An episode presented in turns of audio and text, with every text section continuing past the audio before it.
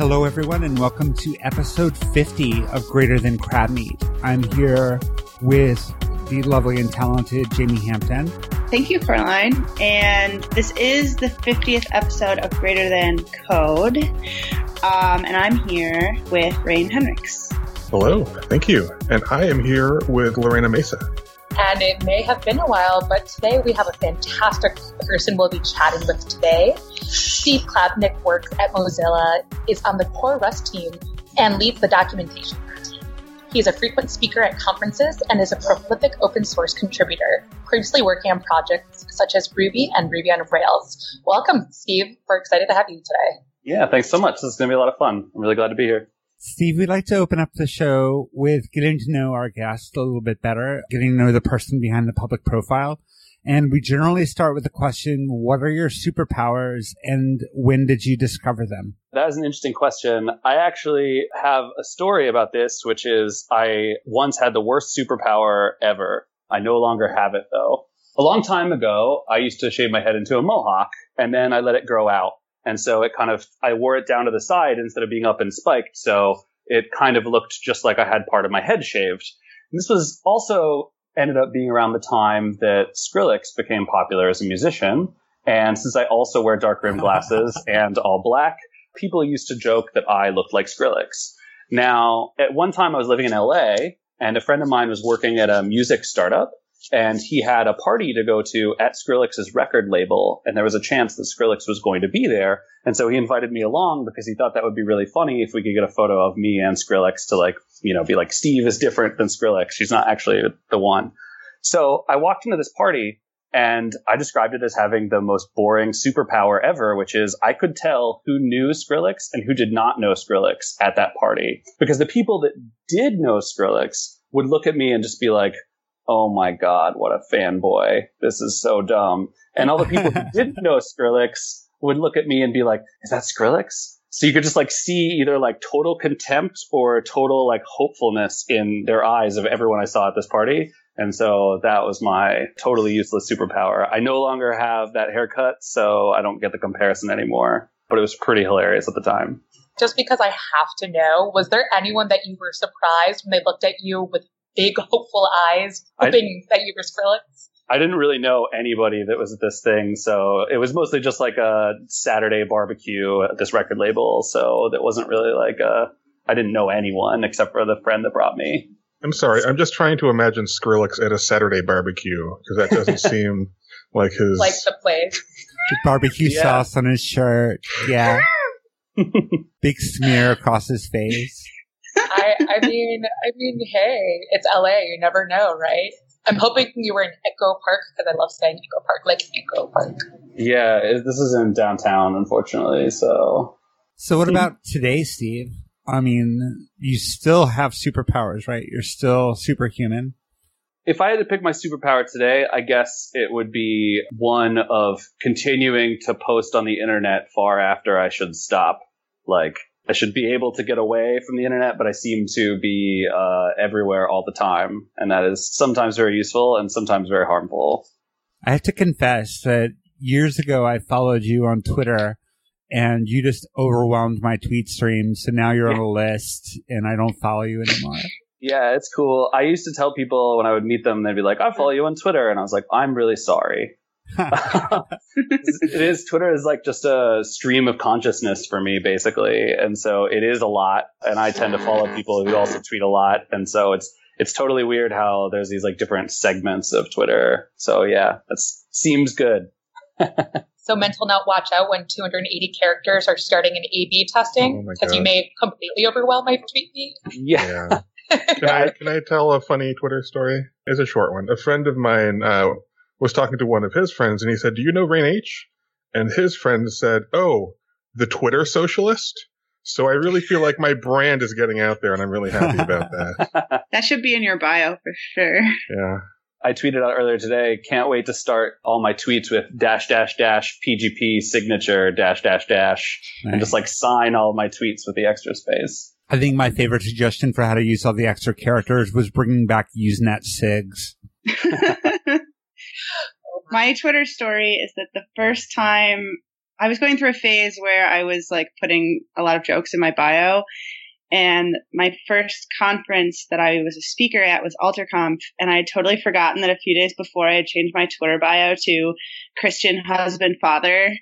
And so like everyone who saw my first conference talk and then went to follow me on Twitter just saw like my face and it said Christian husband father. Nice.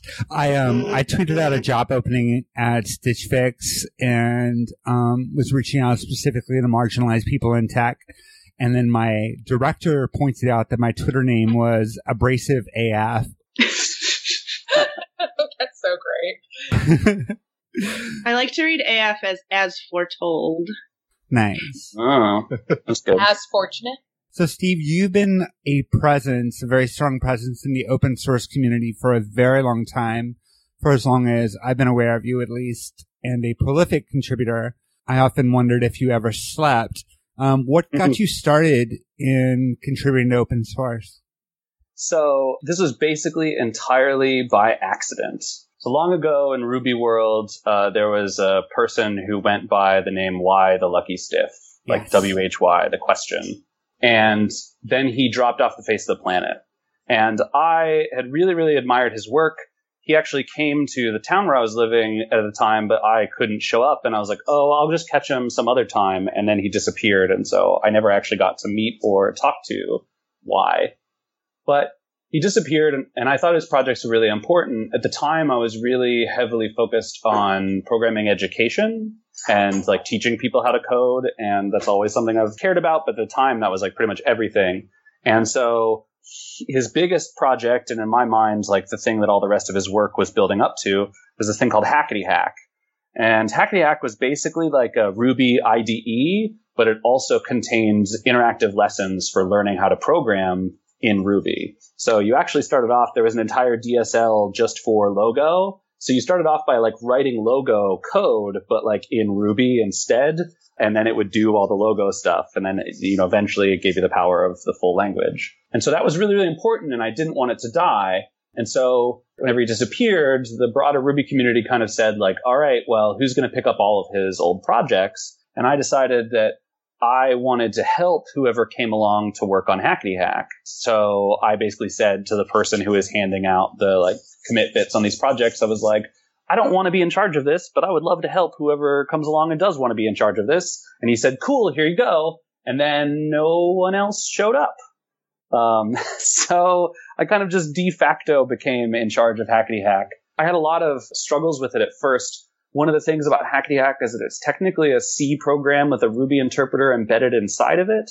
So it reached really deep into the guts of Ruby. And this was Ruby 1.8. And for Ruby 1.9, they completely rewrote the interpreter entirely. So all that code was completely invalid. Plus, on the Mac, it used bindings to the old Carbon APIs. And I had just gotten a shiny new MacBook that had the first version of Mac OS that no longer contained those deprecated APIs. So the first six months of working on Hackety Hack was me just trying to get the darn thing to build at all. And as somebody who did Ruby all the time, I was not really that well versed in fixing C compilation errors and all of that kind of shenanigans. So that was really the initial part of it. And that sort of work eventually led to me talking at conferences. So somebody was like, Hey, you should submit a talk to RubyConf about this. And I was like, do people want to hear about this at a Ruby conference? I don't know. And so I submitted it and people were so excited. I got asked to speak at a couple other conferences about it. And so from there, I sort of continued working on um, Why's projects. And so that's sort of the origin story. When I started with Ruby in 2007 or 2008, one of the first resources I came across was Why's Poignant Guide. And Mhm. that was instrumental in me learning Ruby. And if you haven't seen it, you should track it down. I think it's still available all over the place, but it's, it's a very fun, it's probably the most fun introduction to a programming language I've ever seen. Um, it's illustrated with cartoons. It's very tongue in cheek. It's very whimsical, but it really gets to the heart of what makes Ruby Ruby.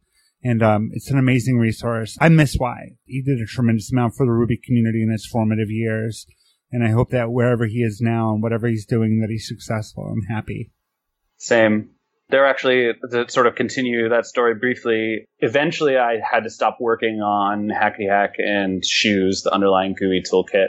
There are still some people working on Shoes now, but Hackety Hack is effectively dead. And part of that was kind of, I had a lot of conflicting feelings about working on this project because like you're basically taking someone else's life's work and making it your life's work.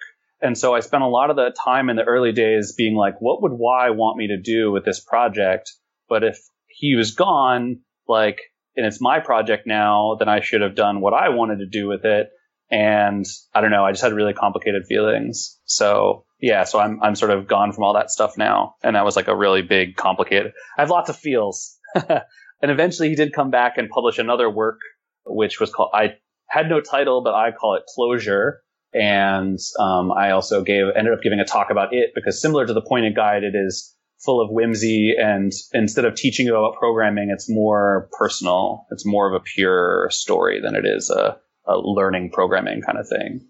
I think one of the things that that story illustrates, Steve, is that with a lot of projects, at least in the Ruby world, and I imagine in other communities as well, they started as, you know, one person efforts and eventually people lose interest or people move on. And there isn't a lot in terms of succession planning for these things. That's why organizations like Ruby Together have been formed to say, Oh my God, this person who was working on, you know, Ruby gems or whatever is no longer contributing anymore. And this is really critical to our infrastructure. Somebody's got to do something. Do you have thoughts on, on succession planning? Yeah. My thoughts are mostly I am often the successor and then end up abandoning it myself. So that's what happened with Hackety Hack. Uh, that also happened with Resque. So that was originally written by Chris Wanstrath at GitHub and then went to Terence Lee and then went to me and now I've like handed it off. Uh, and all of those things were like a, a situation where it was sort of like, at some point in time, I showed up and was like, I want to work on this now. And they're like, thank God somebody wants to do this. Here, have the keys of the kingdom. And so, yeah, it's hard and there's, there's no plan. It's tough to even have a plan though, because like you can't know what people are going to have the time and energy to work on, both like personally, but also like professionally. So part of the reason why I've been able to do this for so long is that I've always worked at jobs where working on open source is part of that, like part of the job. And so if that was not true, I definitely would not have gotten nearly as involved in open source. And that's like a huge barrier, I think, to a lot of people being able to work on open source is like, I made the analogy before. It's like you don't ask a jackhammerer to continue jackhammering the sidewalk on the weekend for fun. You know, like this is like our professional job, but it's also a thing we do like for fun. And so it's hard to know what life has in store in the future. So like, I don't know, succession's tough that brings to mind something, Steve, a criticism that I think Shanley makes of open source quite a bit is that it is a capitalist exploitation of free labor. Do you Absolutely. have an opinion on that? Yeah, there's an old article, an old interview of me that made the internet really mad a while back where I said that open source is a mega capitalist conspiracy. And what, what I meant by that was not like a conspiracy in the sense of a bunch of men huddled around a table in some dark room making evil plans. Big open but just source. That, yeah, not not that, but like a group of peoples whose interest align them to work together against other people. And this actually goes back to the foundations of open source. So open source itself, like again, part of the reason why I said open source specifically is that open source was created as a way for companies to profit off of free software. And it was deliberately neoliberalized in general, but like made apolitical and amoral and less restrictive so that companies could get richer. There's a really great article in the Baffler called The Meme Hustler about this that goes through some of this history. It was like originally created by mega libertarians so that companies could steal your work. You said apolitical. Um, Do you really believe that? That is what they presented as. I don't believe that anything is apolitical personally. I think that liberalism presents itself as being apolitical as a political strategy. I think the the metaphor to go back to what you were talking about earlier, around the idea of a jackhammer. And really, we don't give pause to think about the where's that line, right? Where's me versus where's my labor? And if you bring that with you, or there's kind of a continuity because it is a part of your identity, I'm curious, can you give us some ideas, you know, having been the successor, Steve, what are some lessons from the trench that you've learned if you were talking to someone who might be taking on that role of successor when there isn't a clear succession plan? And maybe if not lessons, maybe just some things to observe or watch for? I think that part of it is knowing why you want to get involved in open source in the first place. So it's really easy to just like want to contribute to open source because that's like a cool thing or something, or like maybe people told you that it's fun. But I think that if you have a strong understanding of why you want to do it, then that can be helpful in preventing things like burnout. It could also induce burnout. Uh, so for example, the reason I work on open source is, and generally sort of what my career trajectory has been, is that I want to work on increasingly bigger and bigger things that affect more and more people to have more and more impact on the world. And so, like, for me, that meant that I work, so like Resque, for example, I don't actually care about Resque. Like, I don't have a passion for job queue server projects, but I do know that Resque is being used by hundreds of thousands of people and had no support whatsoever. So I figured I could do a lot of good by getting involved uh, with Resque and helping out. Um, and it's also sort of why I've gone through like I used to work on applications, and then I started working on libraries, and then I started working on frameworks, and now I'm working on a programming language. And all of those things are kind of moving down this stack of being like more fundamental and therefore reach more people. So if I write a web application in Ruby, only my users of my web app are going to, you know, be affected by it if I write a library, then some other people that are in Ruby will be able to actually use my work. So I go from an audience of like basically no one to an audience of a lot of people. And then if I write a framework that gets popular, a larger chunk of the programming community gets affected. And if I work on a language, then literally every user of that language is affected by my work. So that's just me. But I think that like knowing why you want to do it can like help. Uh, I was really struck by what you said earlier about taking someone else's life's work and then making it your life's work. And I wonder if you have any advice on like how to hit the right balance, I guess, between being respectful to the original creator, but also bringing your own unique perspective to what you're doing. Yeah. I think that some of it is, I was reading a blog post recently. I wish I remembered whose it was, but I can't remember it at the time but the point of the post was that like communities are formed by creating shared values.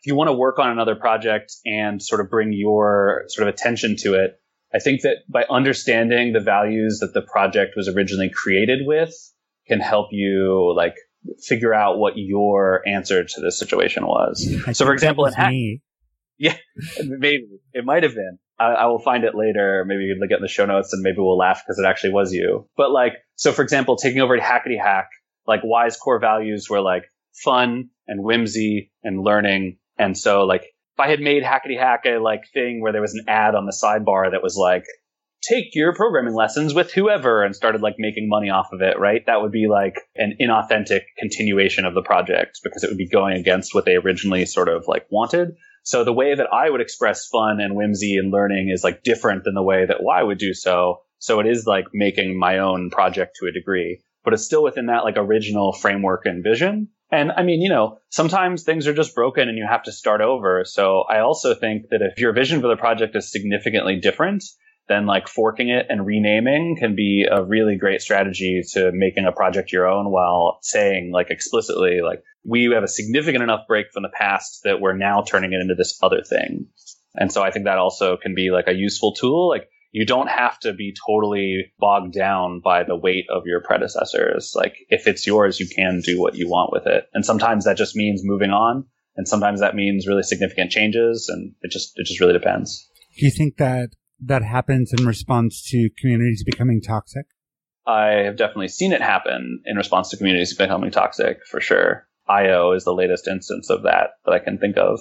It's all just hard. And the other funny thing about this, which I'm sure all of you appreciate, but I think is worth reiterating, is that none of this has had anything to actually do with the programming or t- code or textual aspect of these projects, right? Like that's one of the reasons why this is difficult. Like I often think if you go to school for this job, you learn all these things, but those are not the actual skills that I use every day. And like, I'm not trained in conflict resolution or management or, you know, like any of these kinds of things that are like really, really important to running these kinds of projects. That's why this podcast exists. We don't yeah. talk about tech. We talk about what it takes to make tech and the people Absolutely. behind it. So that's right in line with our values. yeah, I, th- I thought it was worth reemphasizing, even though, yeah, it's clearly already Definitely. true in this room. One of the It's things that we talked about last week that everyone will get to hear soon when we release that episode is how do you organize a large group of people in a non top down hierarchical authoritarian way? Um, so let's say you have an engineering group that has 150 people in it. How do you get work done? How do you collaborate in an effective way without resorting to totalitarianism?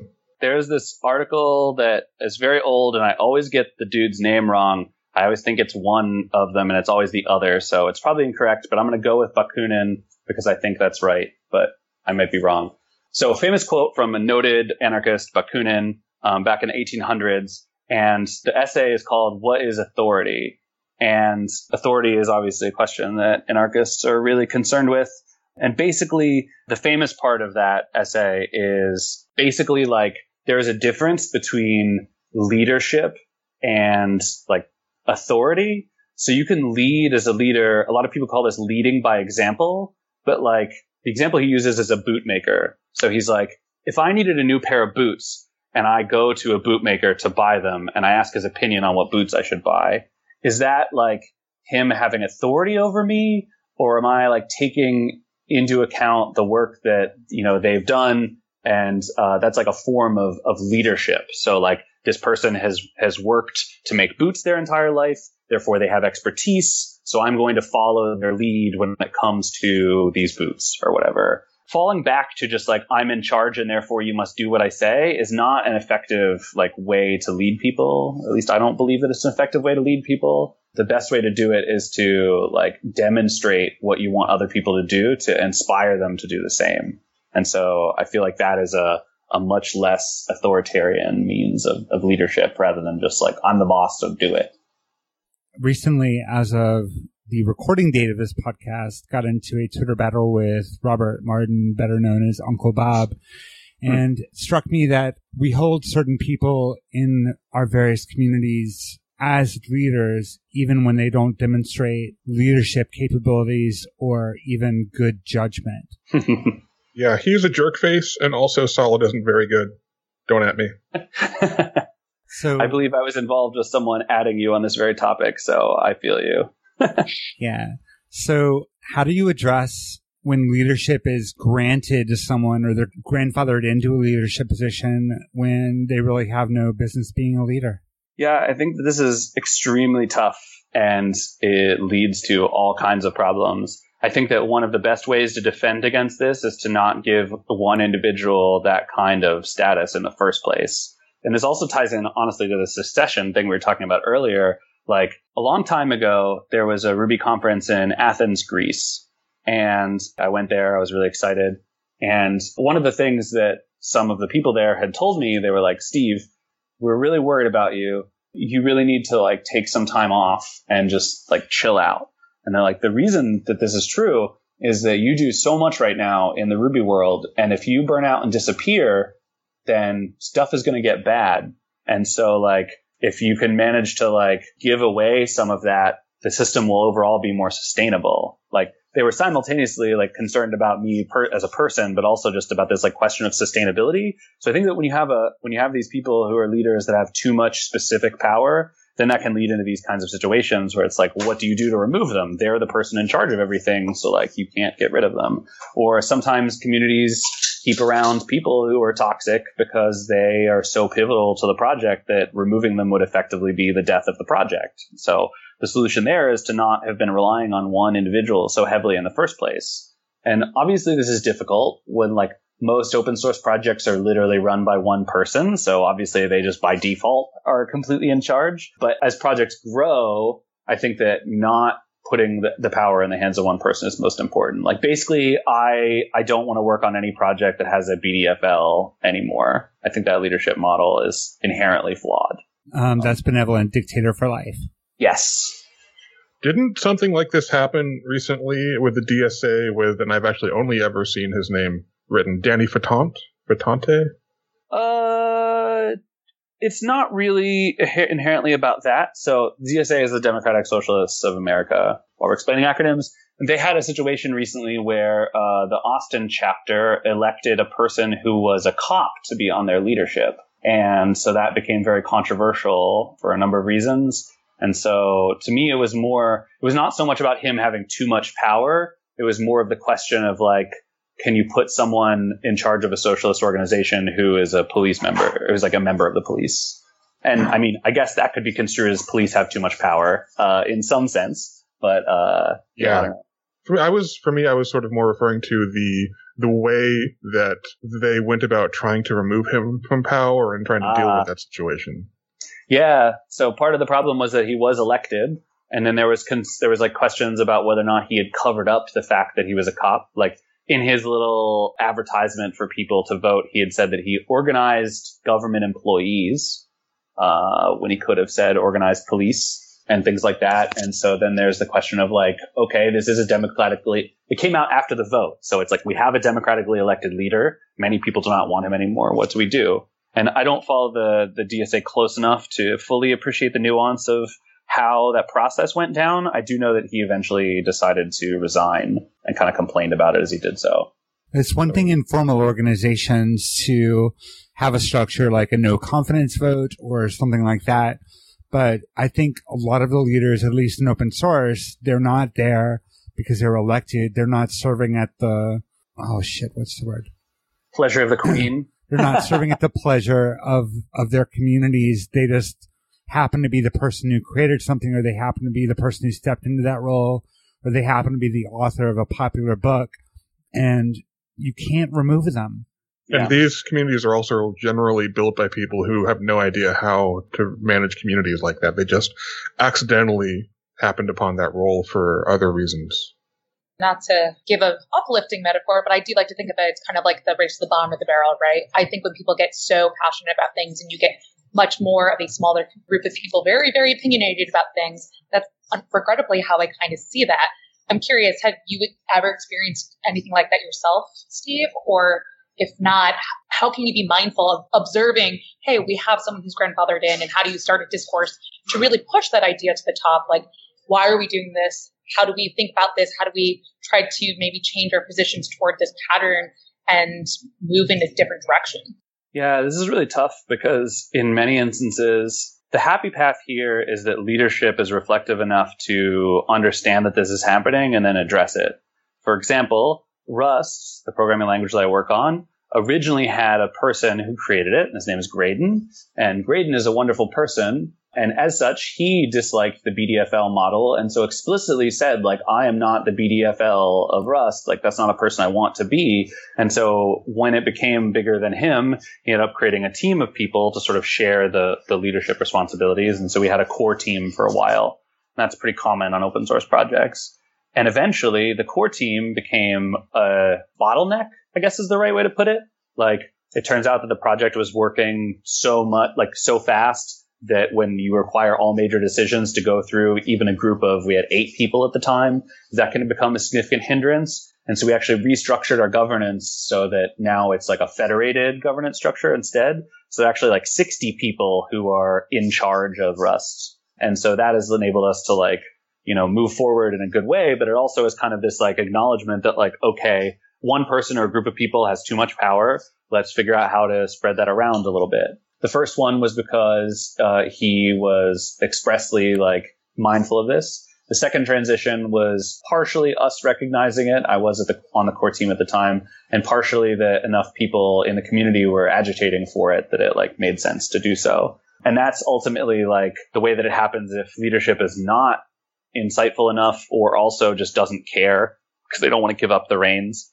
You pretty much have to agitate for change. And if the powers of the be that don't want to listen to you, then there's the historical solution of a fork. And that's happened to a lot of projects where you say, also okay. known, sorry, also known as revolution. Yeah, right. fork.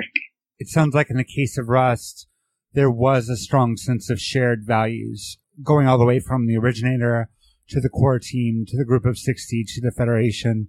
Um, yeah. And then so he had a code of conduct in the first commit in the very first part of the repo, for example. So right. it was spelled out from the beginning.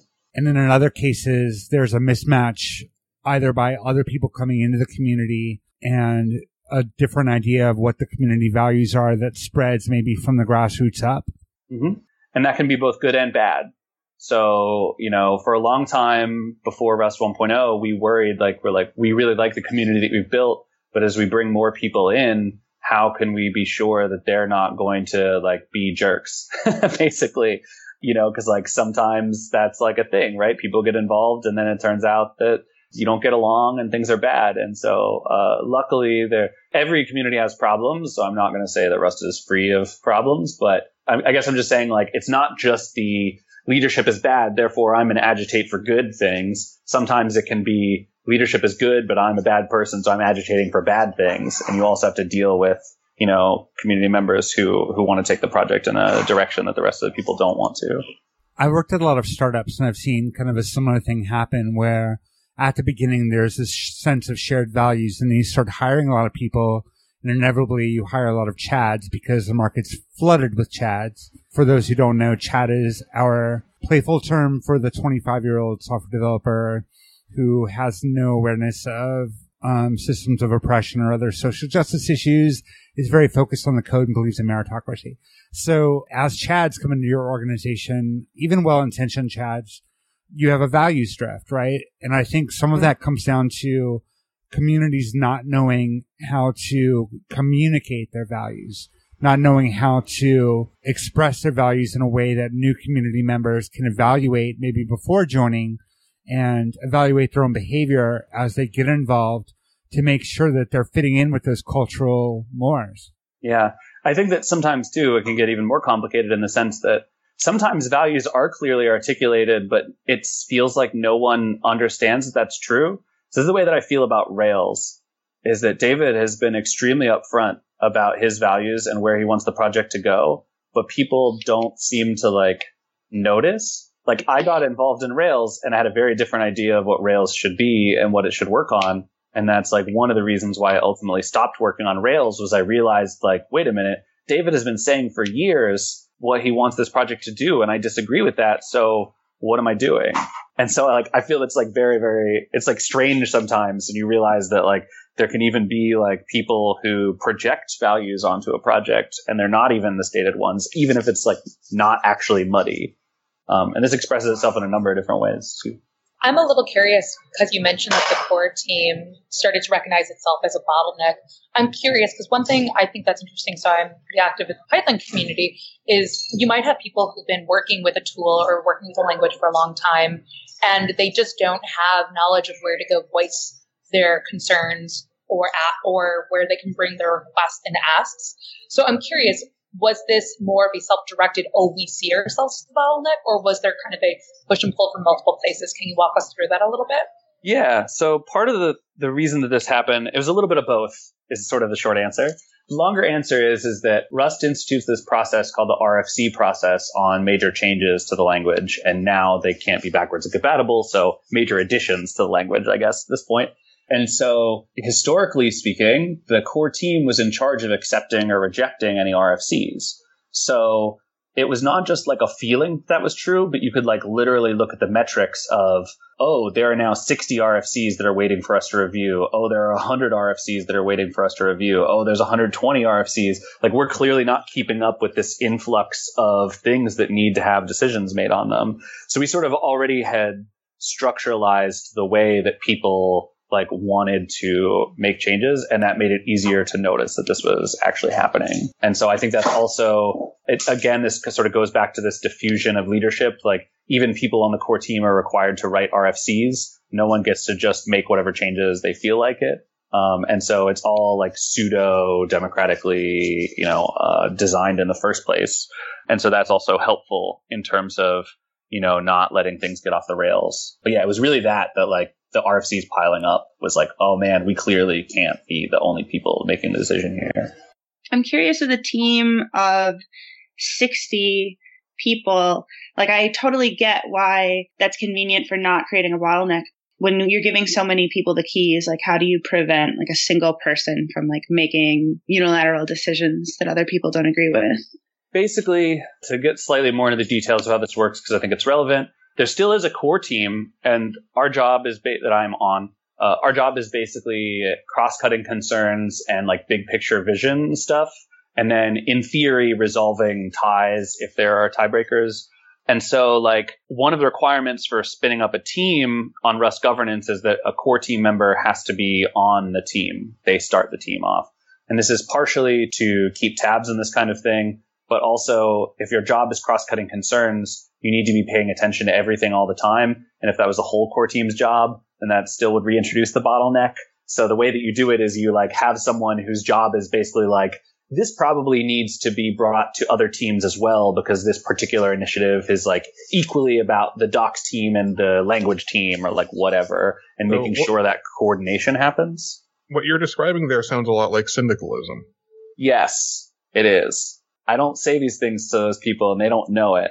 I, I like to joke. I like to joke that Rust is an anarcho-syndicalist project, but we just don't use those words at all because it's a structure that works. It's not really about like it was never expressly that. And in fact, most of the people, I also should say, like the Rust teams in general are politically very ideologically diverse. So it's not really about, it's not like everybody on the Rust team is like a super anarchist or whatever. It just turns out that like people that think about how to diffuse power have some solutions for how to do that. And so you use their ideas and modify them. Like we, you know, we've constantly evolved the way governance works and are going to continue to do so in the future. I actually am very, very interested by you say, I might be describing these things and we're seeing here some consensus saying, well, hey, is that anarchism? I'm curious, are you purposefully intentful on not using words that may have a political connotation when you're working in this, in maintaining a project or making decisions? If you are purposefully trying to stay away from language like that, I'm curious why you may try to stay away from language that might have a little bit of a political charge to it. Yeah, I am expressly focused on not introducing this kind of thing into Rust spaces. And uh, there's multiple reasons for that. The first one is that you describe it as a charge, and that's true. I think that a lot of people, if it was described in those words, would never want to do it. But when it's not described in those words, do. And I care more about the doing than about using the right words. So like that is part of it. And so, yeah, it goes back to the leading by example stuff for sure um, in the past to some degree. The other reason that I do it, honestly, is like there's like two other good reasons. I'll do the boring one and then the interesting one. The second bo- one is boring is that like it's actually like off topic, I think. So like this is really complicated, and so I'm gonna say it in broad terms and just acknowledge like this might be a little weird, but like bringing express politics in that way into an open source project leads to derailment. And I don't mean that in the sense of any kind of politics, because again, literally everything is politics. Like this is inherently politics. But when you use words that people have strong reactions to, it can distract from getting the goal done. And I don't always believe that that is the right way to do it. Like I generally think that I'm known as the person who's usually being too over the top about bringing these kinds of things into things. So I definitely agree that like different strategies work in different times and places, but I think that it would actually obscure getting the work done, basically, uh, is, is the second reason. And the third reason is because as someone who has relatively extreme political views, even though I hate describing them as extreme, given that I'm someone with a minority position on certain political things, it's simply self-defense. Like I don't need people coming after me due to my personal politics. And one of the easiest ways to prevent harassment on this angle is to just like not ever actually use those words and just do my best. And then that way, you know, I take less crap for it. So I think those things are all kind of like intertwined. That kind of um, leads into a question that someone in our Slack community has. Um, before I get to that, I want to say Greater Than Code is listener supported and you can support our program and support conversations like we're having with Steve by going to patreon.com slash greater than code, pledge at any level. You get access to our Slack community, which is wonderful. Um, we are also looking for sponsors, and this episode is actually a sponsored episode, sponsored by the Instrumental application and server monitoring platform. Instrumental's goal is to help developers answer application performance questions faster with a powerful query language, real-time metrics, blazing interface, and automatic metric collection. You can sign up for a free developer account at instrumentalapp.com. That being said, um, Steve, we had a question from someone in our wonderful Slack community about whether you have opinions on whether anarchy is equally accessible to everyone or only accessible and available to a privileged class. So I think this is also probably a good time to briefly mention that I don't consider myself to strictly be an anarchist. And this is probably too long to get into at the moment, but I used to and I don't anymore. And I definitely agree with the sentiment overall that there is a tendency on the left to rely on like what's effectively a meme culture. So it's like, oh, you recognize this book written by that one dude that one time, or like you know this slogan that has been around forever, and if you don't, you're like not a real leftist. I'm like shaking my head while I'm saying this, basically, and like this creates a culture of exclusion um, specifically, and I think that that is definitely a problem um, on the left. It's it's also difficult just in general, like this comes across in programming a lot is that like jargon is simultaneously uh, like necessary for people to have high bandwidth communication between experts, but is therefore also exclusionary to non-experts. And this is a question I've grappled with a long time with REST, for example, and that whole shenanigans. Like that's deliberately exclusionary because it's like once you get to a certain level on a topic, you want to not constantly relitigate the basics. So you invent jargon so that you know you're on the same page with someone. But then when it becomes all about the jargon, you leave out all the people and you don't give people room to grow into it. So I definitely think that anarchism and other forms of leftism have a problem with being exclusionary. And I, I don't think that it's intentioned, but you know, as we all know, that doesn't actually matter. Uh, it just is. Intentions So- are not magical. Yeah, exactly. So like, I think that understanding it's not intentional is a way to lead a path forward rather than an excuse for the way that it is currently. And so, yeah, to, to some degree, that's why I try not to get super into the books things or like citing specific details about like, did you read this and that? Cause then, you know, lots of people have written lots of books on lots of topics and they disagree with each other. And so you can get into like, I've had arguments with people that are basically both of us just citing books that were citing each other back at each other before. And that's boring and not interesting and not productive. So I definitely feel like the left needs to, to work on this as an issue. It's like that scene in Good Will Hunting in the bar. Yeah, definitely. What scene is that? Uh, so there's a scene where Matt Damon's character um, encounters a pretty snotty uh, college bro dude who tries to humiliate Matt Damon's character's friend by being smarter. And then Matt humiliates him by being smarter. And it's all like, well, you know, you're in this year of history, so you probably read this book. Well, next year you're going to read this book, which will demolish the position of the previous book that you read.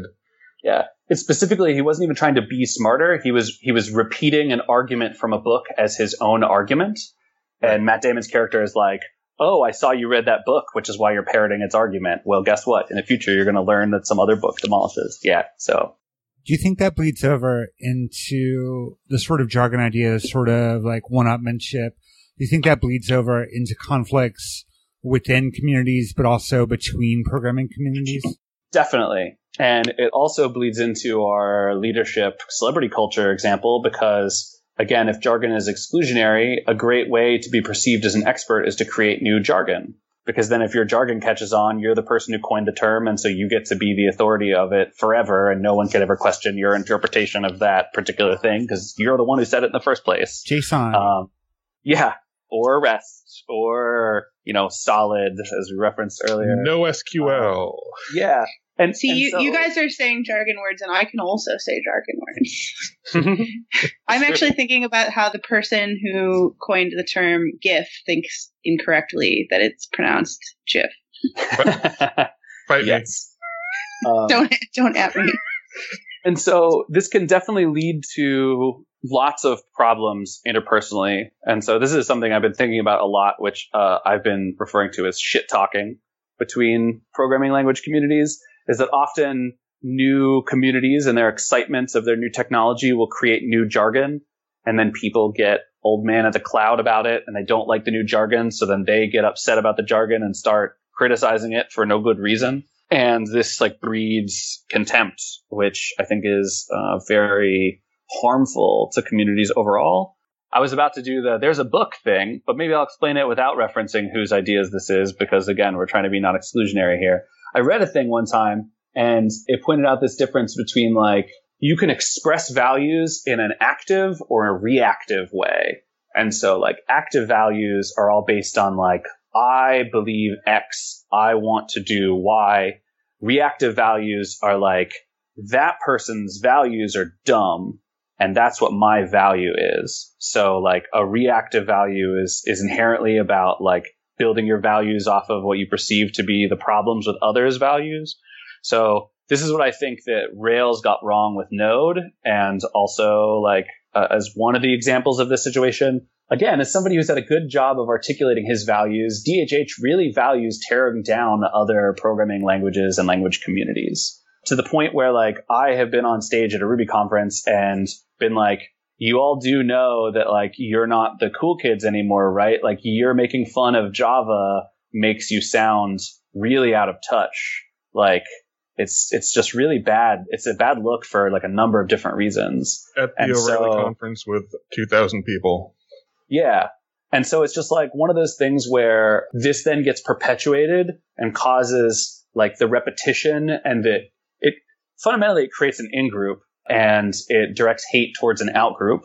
And if you want to become part of the in group, you also performatively target hate at the out group uh, as a way to gain social currency. And that creates this really nasty feedback loop that is not only like abhorrent ethically, but also I believe leads to incorrect technical decisions.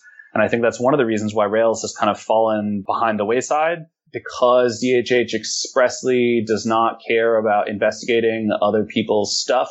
He misses out on a lot of things that are positive about those things that could help, you know, build Rails, for example. And it seems like he's chilled out lately, incidentally, I've heard. Uh, so again, I'm also basing this on multi years uh, ago situations with him.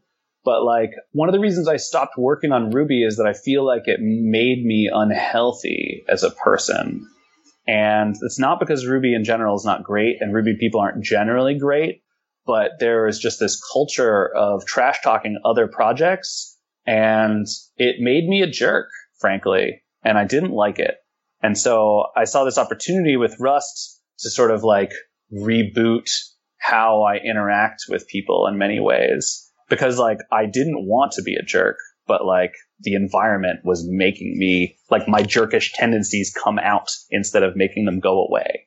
And so we've been really mindful in Rust World to like like I will just not say something if I don't like it instead of saying that it's the worst thing ever created. Basically. And that's just like a way healthier way to be for like all around in general for everyone involved.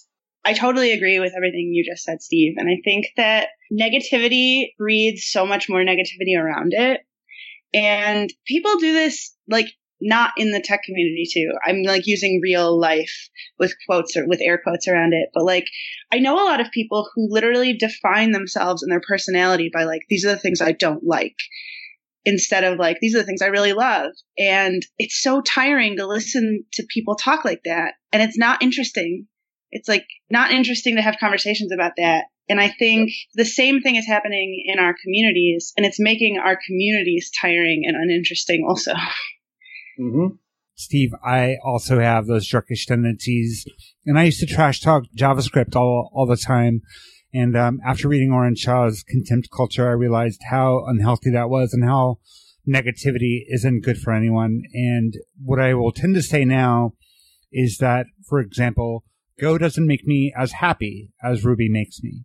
Um, Yes. which is not a value judgment. It's rather a reflection on like what I enjoy or what suits my particular style.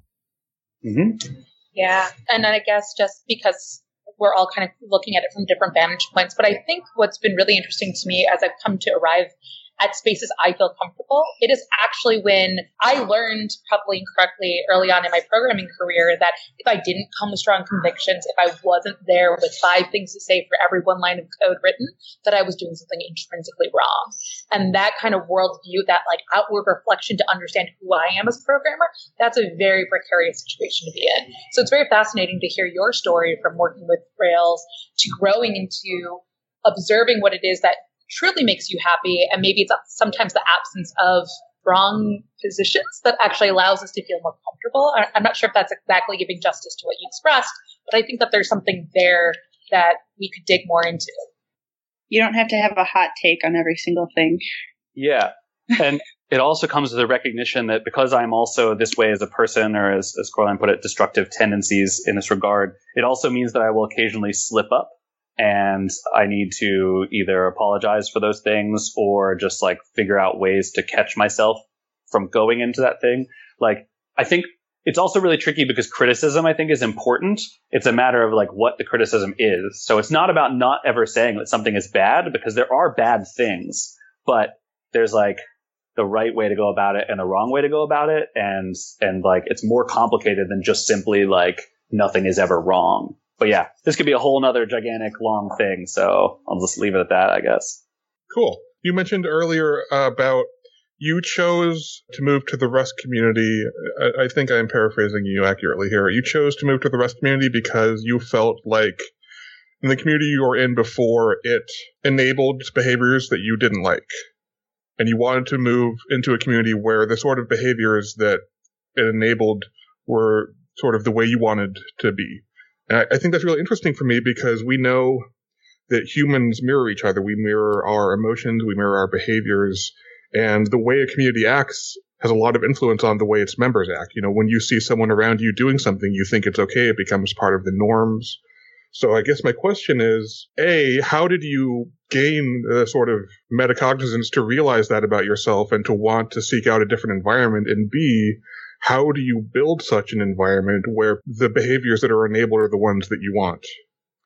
Yeah, I think this is a great sort of re- this ties back into all the other things that we had. So this is an excellent, excellent uh, uh, thing. Uh, one thing I'll say is that I didn't actually come to understand this until after it had happened. So like I made this move for a number of reasons, and it only later sort of came to me that like part of my underlying motivations were this aspect of things. And part of that was also like I had a couple uh, personal situations that caused me to reflect heavily on some things. And so that was also like part of not only the the big move of things, but also like realizing this stuff was there was like a, a thing that made me reconsider a lot of stuff. So so that's like the the metacognition part of it. And and like I also think that's it's important. It's not like everything you do can ever be thought through, right? So sometimes it's just realizing why you did a thing after the fact. In terms of building this kind of situation, I think that this goes back to our early discussions about intentionality and values building. So we sort of, in general, again, Rust is not perfect. We've had many flaws in this, just like anybody else, have tried to lead by example and bring other people on in leadership positions who share that sort of same values that we hold. So like if somebody was like trash talking other people's projects all the time, we would not put them on a team or take them off a team if that was a thing that they were, you know, turned into that. And so I think that leading by example in that way, like holds it together. And, you know, things are still relatively young. Uh, so there's always time for things to break. And there also is things are not perfect. But I think that the problems that I see in the Rust world are like an extremely toned down version of the things that I used to feel like happens in the Ruby world. So it's not like this person is being a massive jerk. It's like this person consistently gives unstructured criticism instead of structured criticism. It would be much more helpful if they would give structured criticism instead. And it's like a difference of degree. Like I, I realize sometimes when I go back and look at historical things, like I'll look at a GitHub thread or a Redmine thread or something and be like, God, I used to think this was normal. Like the problems I have today don't seem nearly as bad as the ones I had back then, just because it's like uh, it's not as intense. But some of that just comes down to like doing it for the long haul. Like it's really, like I said earlier, you know, a lot of this is about doing good things and not doing bad things, and doing that over a sustained period of time is difficult. So, you know, the way that I present myself on forums is extremely different than the way that I used to. And, you know, doing that over long periods of time is really the only way to like pay more than lip service to a value, I guess. I don't know. I guess that was a little rambly, but I hope that vaguely got into there. I don't, I guess I don't really know of any other way to do it other than like find other people who want to do it and do it together. And then eventually other people who agree with what you're doing will join up and you just keep including the people that, you know, share what you're trying to get done in the world. And I think that applies to everything, not just software. Yeah, that's great advice. Thank you. I think that's a great note to end on too, Steve. So at the, at the end of our show, we'd like to do reflections and talk about the things that we found um, most interesting or most poignant about the conversations we've had and maybe some actions that we individually would like to take to enact the learning that we've had on the show. So we're going to move into reflections. Um, who would like to go first? I can go first. I feel like the the theme that really struck me from this show was about leadership and how important it is to not put too much power in the hands of a few people. And I have thought about this before, particularly in terms of like the bus factor, which I was talking about recently with some non-tech friends. Um, the bus factor is like if someone on your team got hit by a bus tomorrow, like how would your team be able to, you know, go on? And the idea is like one person cannot be like the one source of knowledge in your in your team or your company. Um, I was talking about this with some non-tech friends, and they were kind of horrified that I was talking about people getting hit by buses. Were, hmm. which also made me think of like this metaphor is so normal to me that I was just like, yeah, well, what if? And they're like, that's a really that's a really mean thing to say about your coworkers. Like, okay. But it's not just in case, you know, something happens to someone or if they decide to leave it's not just important in case, you know, something happens to someone or they decide to leave your organization, but it also kind of gives you and your community the power to remove people that are bad for your community. And I had never really thought about the bus factor in that sense about like, it's not just about security for our process. It's also about like power to make sure that we have a community that we feel good about and we don't get stuck with contributors that make us feel uncomfortable. So that's what I was thinking about, I guess. yeah, I can go next because actually, uh, what I was going to say uh, is pretty similar, uh, I think, to what Jamey was saying. It's kind of funny, Steve, that you were talking about moving away from anarchism because I think we're sort of uh, ships in the night in that regard, and I am starting to incorporate more anarchist thought into my own beliefs. And one of the things that I struggle with a lot is how do you build systems of governance that don't depend for their success on the goodness of the rulers? Um, you know, you were talking about in Rust, you had a ruler who basically, you know, said, I'm going to step down and, and give away a lot of my power. And that only happens if you have a good ruler, right? Yep. Uh, so how do you build systems of governance that are resilient to evil rulers and don't depend on their success for their, for their success on having good people you know, being lucky enough to have good people in in leadership positions because you eventually won't.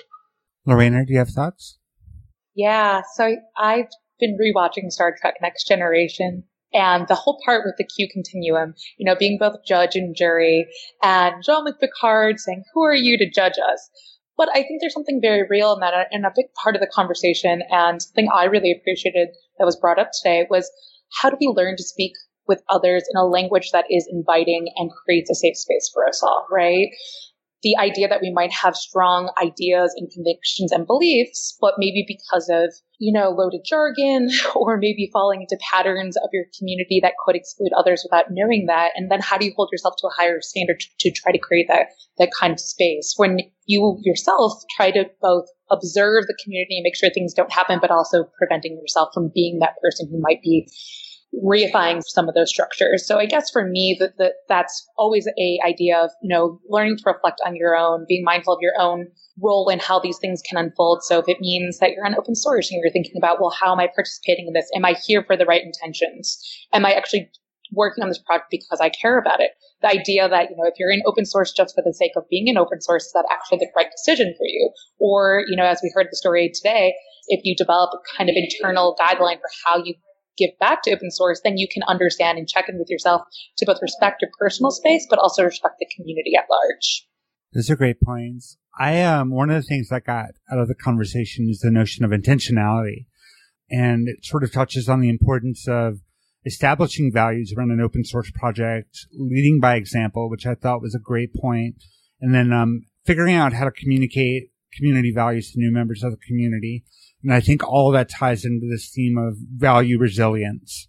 How do you maintain those values over time as leadership changes, as members of the community change? And I think you have to be intentional about those things. Otherwise, you're going to, you're going to drift into chaos. Steve, what are your thoughts? I think that while this was a thing that I gave an answer to, it was also a thing that is leading me to more questions. So the question about like jargon, not, not about jargon, but was about this inaccessibility of, of much of leftist thought is a thing that has been rolling around in the back of my brain and having that question asked lit some things up that allowed me to give that answer. But I definitely am going to be continuing to think about, so like, again, with this idea of understanding things after they happen, I've been very interested in some people's efforts recently to do things like discounted groceries drives or like feed the people programs and like food not bombs and these kinds of like inherently accessible political organizing because it's not actually about like what book you read, but it's about you need to eat some food. Let's make this happen. And so thinking about that as like a non-exclusionary politics is very interesting to me and probably something I'm going to think about more. And also trying to figure out how to not always, my brain draws connections between things and then I like to explain what those connections are. So often I'll bring jargon into a conversation because something will remind me of a book I read and then I get excited about it and I'm like, oh, there was this book. But that is an attitude that can be exclusionary. And that's something I'm going to have to think about.